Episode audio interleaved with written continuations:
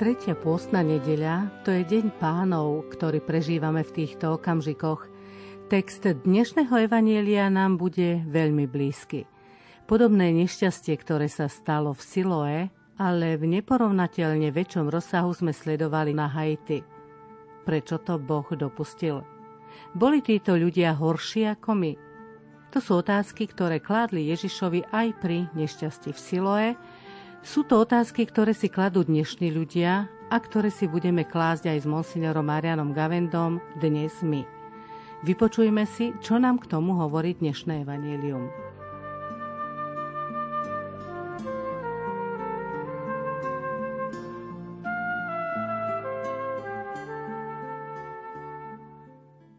Čítanie zo svätého evanjelia podľa Lukáša. Niektorí z tých, čo tam boli v tom čase, rozprávali mu o Galilejčanoch, ktorých krv Pilát zmiešal s krvou ich obetí.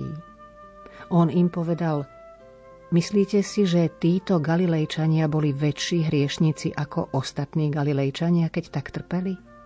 Nie, hovorím vám, ale ak nebudete robiť pokánie, všetci podobne zahyniete. Alebo si myslíte, že tí 18, čo na nich padla veža v Siloe a zabila ich, boli väčší vinníci ako ostatní obyvatelia Jeruzalema? Nie, hovorím vám. Ale ak nebudete robiť pokánie, všetci zahyniete podobne. A povedal toto podobenstvo. Kto si mal vo vinici zasadený figovník a prišiel hľadať na ňom ovocie, ale nenašiel. Preto povedal vinohradníkovi: pozri, už 3 roky chodím hľadať ovocie na tomto figovníku a nič nenachádzam. Vytni ho, na čo ešte aj zem vyčerpáva. On mu odvetil: pane, nechaj ho ešte tento rok. Okopem ho a pohnojím. Možno na budúce prinesie ovocie. Ak nie, potom ho vytneš. Počuli sme slovo Pánovo.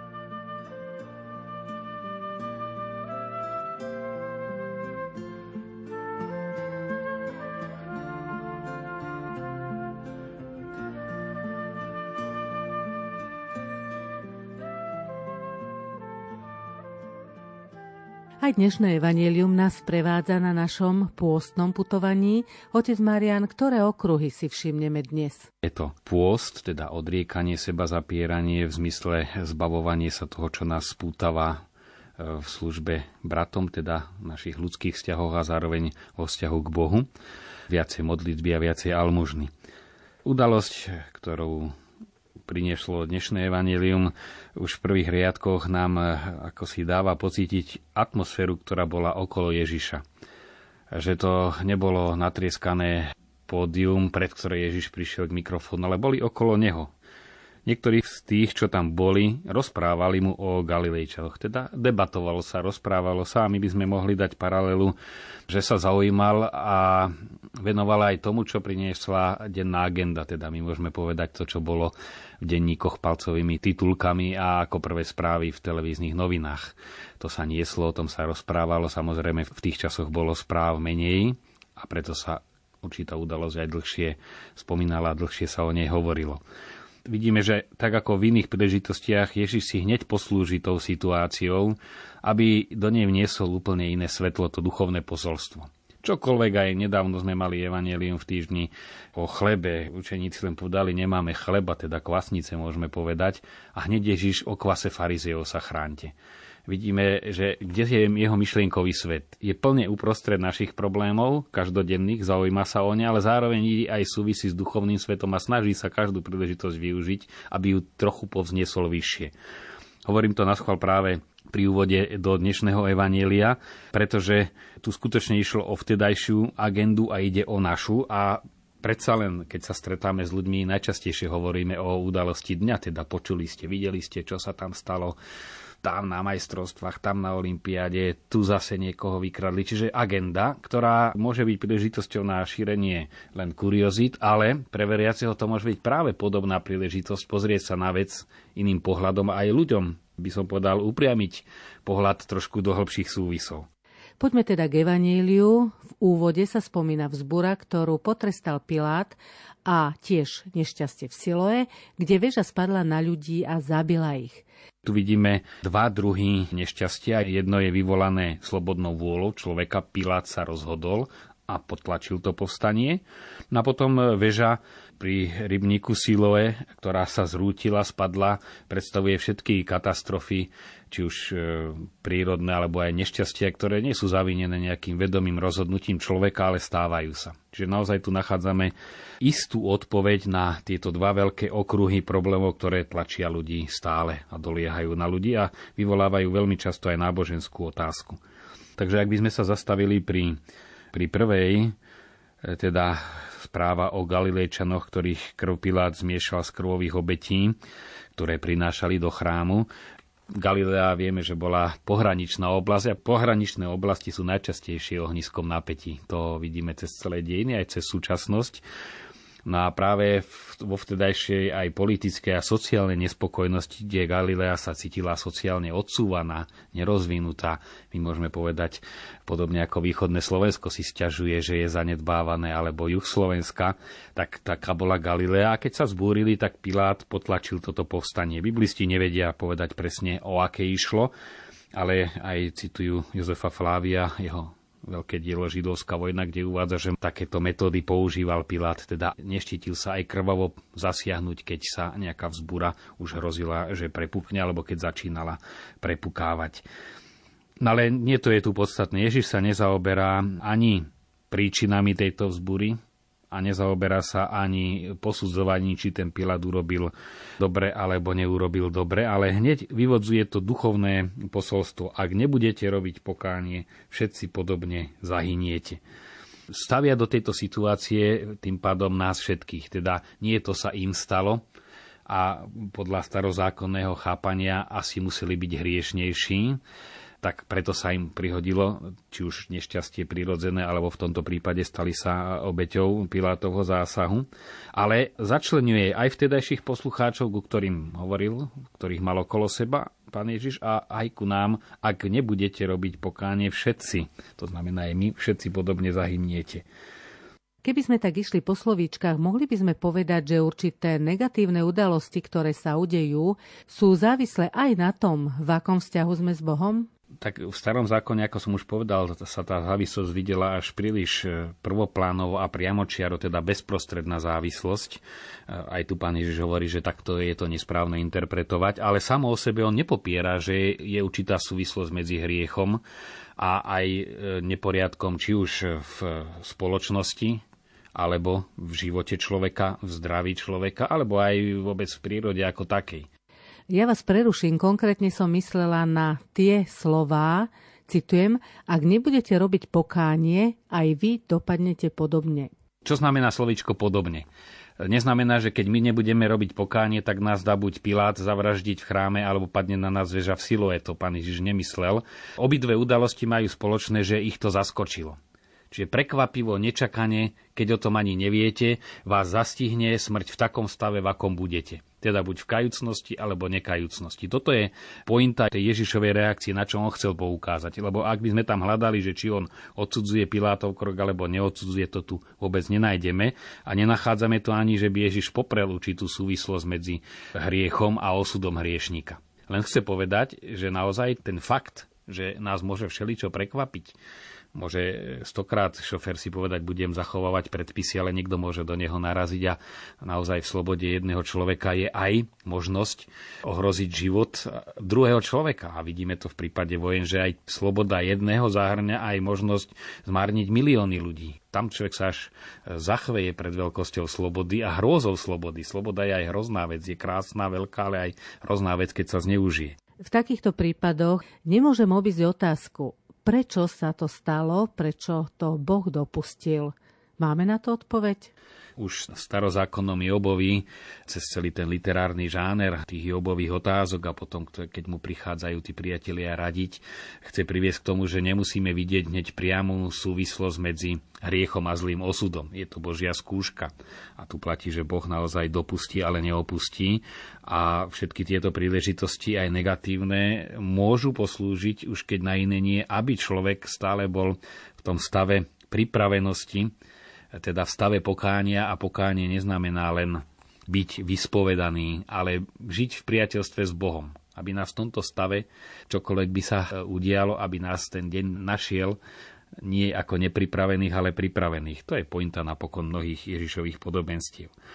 Naozaj zemetrasenie v Haiti, si povedať, prečo to postihlo práve tých najbiednejších. A vynárajú sa nutne dve otázky. Či Boh je naozaj otcom, keď nechá takto hynúť svoje deti, a či je naozaj prozreteľný a všemohúci. To sú najčastejšie otázky, ktoré sa vzbudzujú aj v tých najbližších a potom aj tých, ktorí sa chcú vyhovoriť svojim praktickým ateizmom, veď ak by existoval, nebol by toto dopustil. Je to veľmi častý argument. Znova, my tu musíme ísť zároveň aj do tej otázky hriechu a následkov.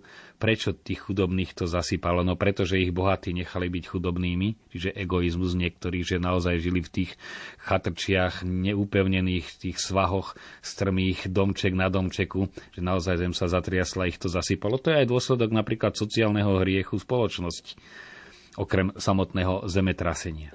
Ale predsa len, prečo Boh necháva ľudí zomierať? No tu musíme povedať, ak by sme chceli byť dôslední, by sme sa mohli pýtať vôbec, prečo človek zomiera.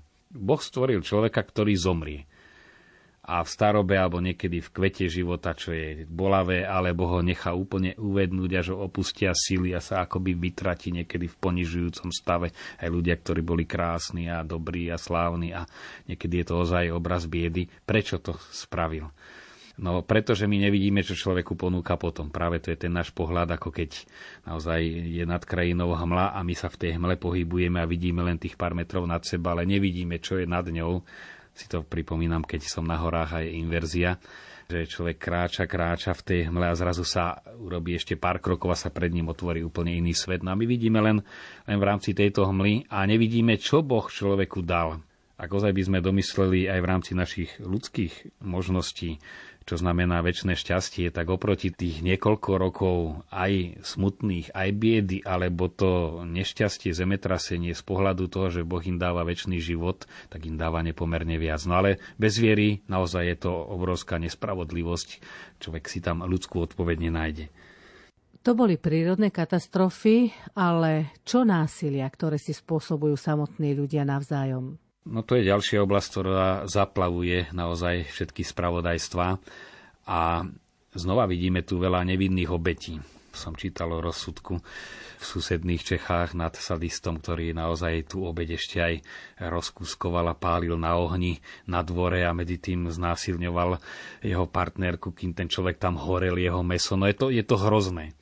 No ale tu okrem tej deviácie, že naozaj tá psychika sa niekedy vykolají, si musíme povedať, dobre, ale toto je životný štýl, ktorý predstavujú mass media, že naozaj absolutizácia jednak vnútorného egoizmu, pôžitku, to všetko vytvára určitú atmosféru, v ktorej sa takéto aj vybočenia jednak rodia a prebúdzajú v človeku, lebo jedna vec je náchylnosť a jedna vec je, či sa prebudí. Na to som čítal zaujímavú paralelu o období takého módneho rozmachu klasickej hudby v Rakúsku. Že zaujímavé, len čo sa vytvorila atmosféra, že bol veľký záujem o koncerty, tak zrazu sa začali objavovať géniovia hudby. Nie, že by predtým neboli, ale tá príležitosť, že tu je publikum, ktoré čaká na peknú hudbu, že sa poriadajú koncerty, zrazu sa začali objavovať ako huby po daždi aj výborní skladatelia. No ak je súčasná spoločnosť vytváraná násilím, o ktorom sa všade hovorí, a vieme, že to vstupuje do podvedomia človeka, aj to, ako zavražiť, veď na to je analýz veľmi veľa, no potom len obviňovať, kde bol Pán Boh, keď ten nejaký fanatik postrieľal nevinné deti v škole. No Pán Boh žiaľ rešpektuje slobodu aj spoločnosti, ktorá dovolí takéto obrazy dávať do podvedomia človeka, že naozaj podvedomie ľudí je presýtené zlobou, tak potom nečudo, že tá zloba niekedy vystrelí aj takým výrazným spôsobom, inokedy menej výrazným, ale je to atmosféra, v ktorej sa darí zlu.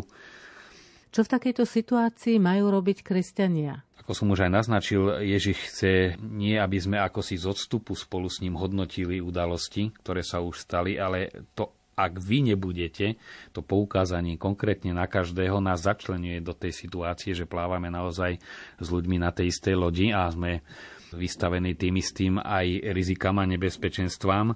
Tu je dôležité chrániť sa určitého moralizovania, ktoré hrozí. Keď sa pozeráme trochu otvorenejšími očami na stav spoločnosti, ako napokon som aj pred chvíľkou povedal, tu hrozí, že začneme naozaj tak akoby moralizovať a tak lamentovať, aká je tá spoločnosť zlá. Už to nemusí byť len generačný problém, že starší sa porovnávajú, akí boli oni, keď boli mladí, a to je starý problém už tisícročia. Ale vedieť aj v takýchto príležitostiach a situáciách vidieť podnet na spytovanie svedomia.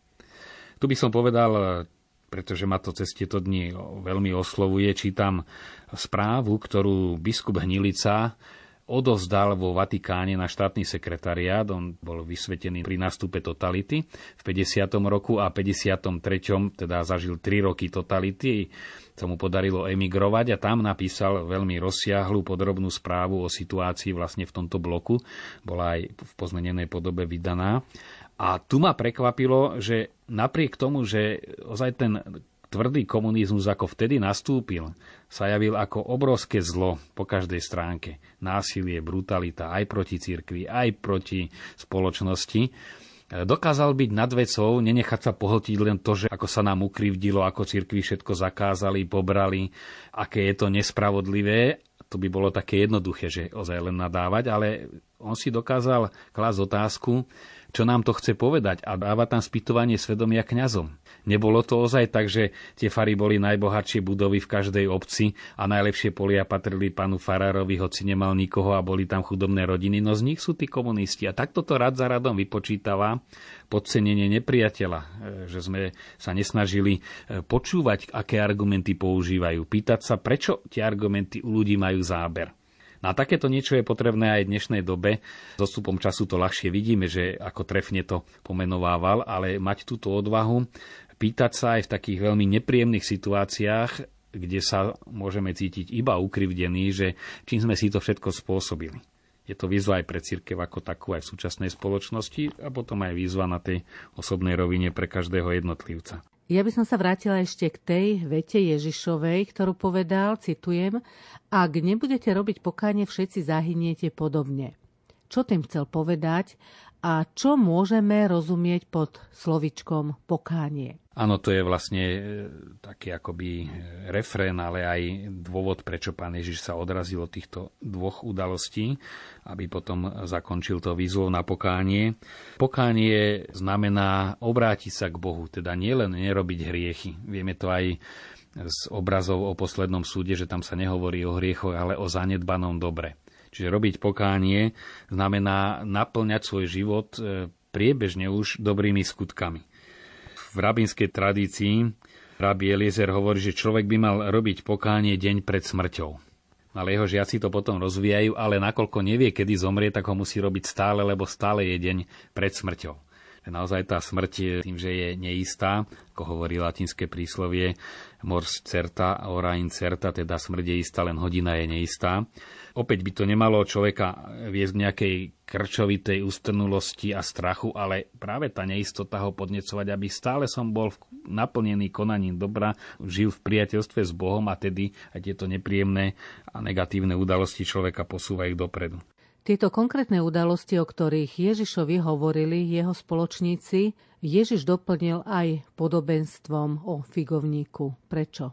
Aby to nebola len výzva k pokániu, ale aj k prinášaniu dobrého ovocia. To, čo som práve hovoril, že je to výzva nielen oľutovať hriechy, ale aj konať dobré skutky. A preto hovorí v zápäti hneď podobenstvo o figovníku, nie o neplodnom figovníku, ktoré je krátko pred Ježišovou smrťou, keď prechádza a vidí figovník a neprináša ovocie, i keď nebol čas fíg, ale bol čas milosti. Tam je samozrejme tým figovníkom izraelský národ. Figovník ako taký sa sadieval vo viniciach a je zaujímavý, že ani nekvitol, hneď prinášal ovocie, a to aj na začiatku sezóny, aj na konci sezóny. predstavuje v Starom zákone samotný zákon, teda Boží zákon. Žiť podľa zákona znamená byť figovníkom, ktorý prináša ovocie. A potom vinicou v mnohých podobenstvách aj prorokov je izraelský národ. Vinicu som si vysadil, veľa obrazov aj Pán Ježiš ich používa, ale už hodne pred ním proroci používajú tieto obrazy. Tu vidíme ten zápas medzi spravodlivosťou, ako si Boha neraz predstavujeme, že keď ty nedáš, ja ťa potrestám, a aby zvýraznil, že to vôbec nie je pravda, že to je mylná predstava, tak ešte tým udalostiam, ktoré sa mohli zdať predsa ako Boží trest, dáva toto podobenstvo, že každá chvíľa, keď žijeme, je vlastne prejav jeho milosrdenstva. Že máme ho navyše. Keby Boh bol iba spravodlivý už dávno, po prvom hriechu, ak by sme si uvedomili, aká hrozná vec je hriech, by nás musel potrestať, ale nám dáva stále novú šancu, a preto brať každý nový deň ako prejav Božieho milosrdenstva, ktorý čaká, že budeme prinášať ovocie. Vidíme, že Boh sa neteší z pádu hriešnika, aby ho potrestal, ale čaká na jeho obrátenie. Tých podobenstiev samozrejme je veľa. Čiže u Boha je podstatné milosrdenstvo, ktoré je ponad spravodlivosť. To vyčkávanie má rôzne podoby. Ja by som tu dal do súčasného kontextu, že žijeme ozaj mimoriadne intenzívne časy Božieho milosrdenstva. Bolo to veľké jubileum, spojené s množstvom aj cirkevných aktivít na prehlbenie života, ale s mimoriadnymi odpustkami. V zápätí rok svätého Pavla, rok kňazov, medzi tým v Lurdoch na 150. výročí zjavení tiež mimoriadny rok milosti. Vieme, že tam o 5 miliónov putníkov viac prišlo, bolo to spojené s odpustkami.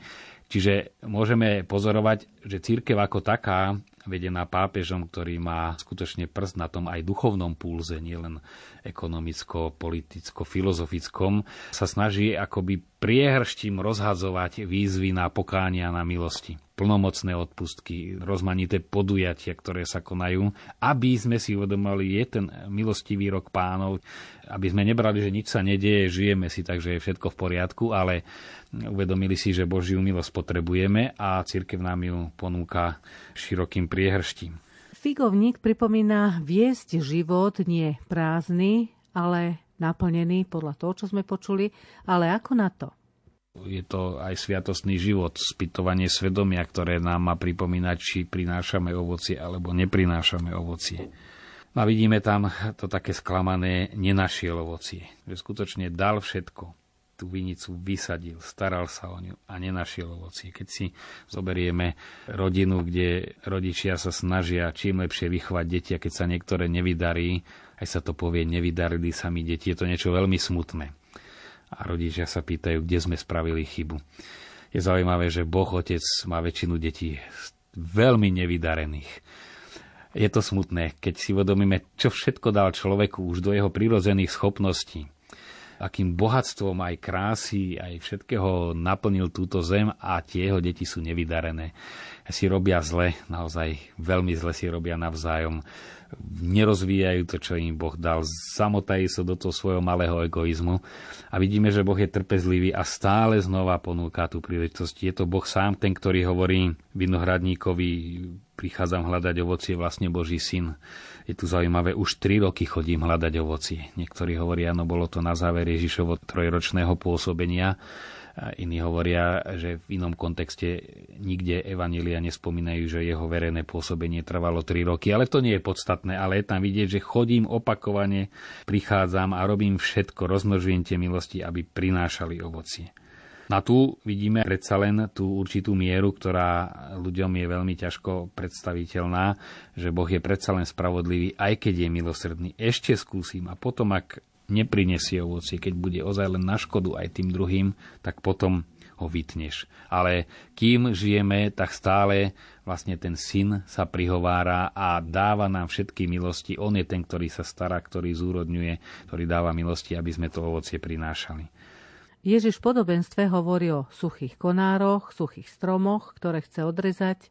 Tým suchým stromom je človek v stave hriechu, ktorý nevie prinášať dobré ovocie, ale ten strom sa stáva živým, keď sa stane drevom Ježišovho kríža. Aj biblické obrazy, aj patristické interpretácie hovoria, že ten živý zelený strom je Kristov kríž a tam on prináša tú obetu, aby sme ovocie prinášali. Je to ešte jedna veľmi zaujímavá veta, že neplodný figovník vyčerpáva zem. Tu by sme mohli vidieť celú škálu ľudí, ktorí žijú ozaj len pre materiálne dobro. Čiže to, čo Boh dal človek, aby si tým slúžil, ako hovorí svätý Ignác, a všetko slúžilo na jeho spásu a na oslavu Boha, tak zastane len pri tom, že to používa. Teda neprináša ovocie, ale si tým slúži.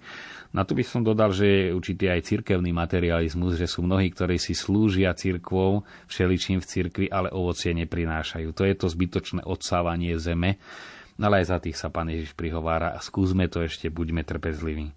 Prečo je taký? Máme v Jánovom Evanjeliu, Boh neposlal svojho syna na svet, aby ho súdil, ale aby ho spasil. A kto verí v neho, nebude odsúdený, a kto neverí, už je odsúdený. Toto je veľmi dôležité dať si do súvisu s obrazom o vinici, pretože sa musíme zbaviť tej predstavy Boha ako sudcu, ktorý z trónu číta ten rozsudok a on odsudzuje človeka. My sami svojim konaním sa už zaraďujeme. To je tá kniha života, tu si píšeme my, nie Boh nám napíše vysvedčenie a podľa toho potom postúpime do nebeského kráľovstva alebo do pekla, ako to tie obrazy mnohé zobrazujú, ale my si ho už píšeme. Tam sa len ukáže v tom precitnutí, v tom objavení sa pred Božou tvárou, kde si aj človek uvedomí, akým je, čo sme tam všetko popísali a čo sme nepopísali. To je možno posledná vec, ktorú by som rád zdôraznil, že v podobenstve o figovníku ide o pozitívne ovocie. Tie okolnosti, udalosti, ktoré sa dejú, nie sú len určitou výstrahou, nehreš, lebo môžeš zomrieť v hriechu, ako to neraz aj kazatelia zdôrazňovali, ale je to výzva, prinášaj čím viac ovocie, aby v tej knihe života bolo popísaných čím viac tých dobrých strán, teda aby naozaj, keď sa Pán spýta, bol som hladný, smedný, už potom je neskoro, vtedy si ma nenavštívil, nepomohol a tak ďalej. Ako aplikovať do osobného života toto evanjelium? Toto evanjelium zaznieva v rámci liturgie v pôstnom období.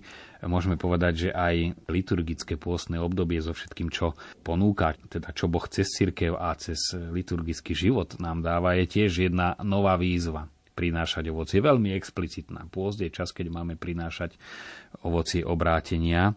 Znamená to nielen zbavovať sa hriechu, oslobodzovať sa, ale naplňať pôstne obdobie dobrými skutkami.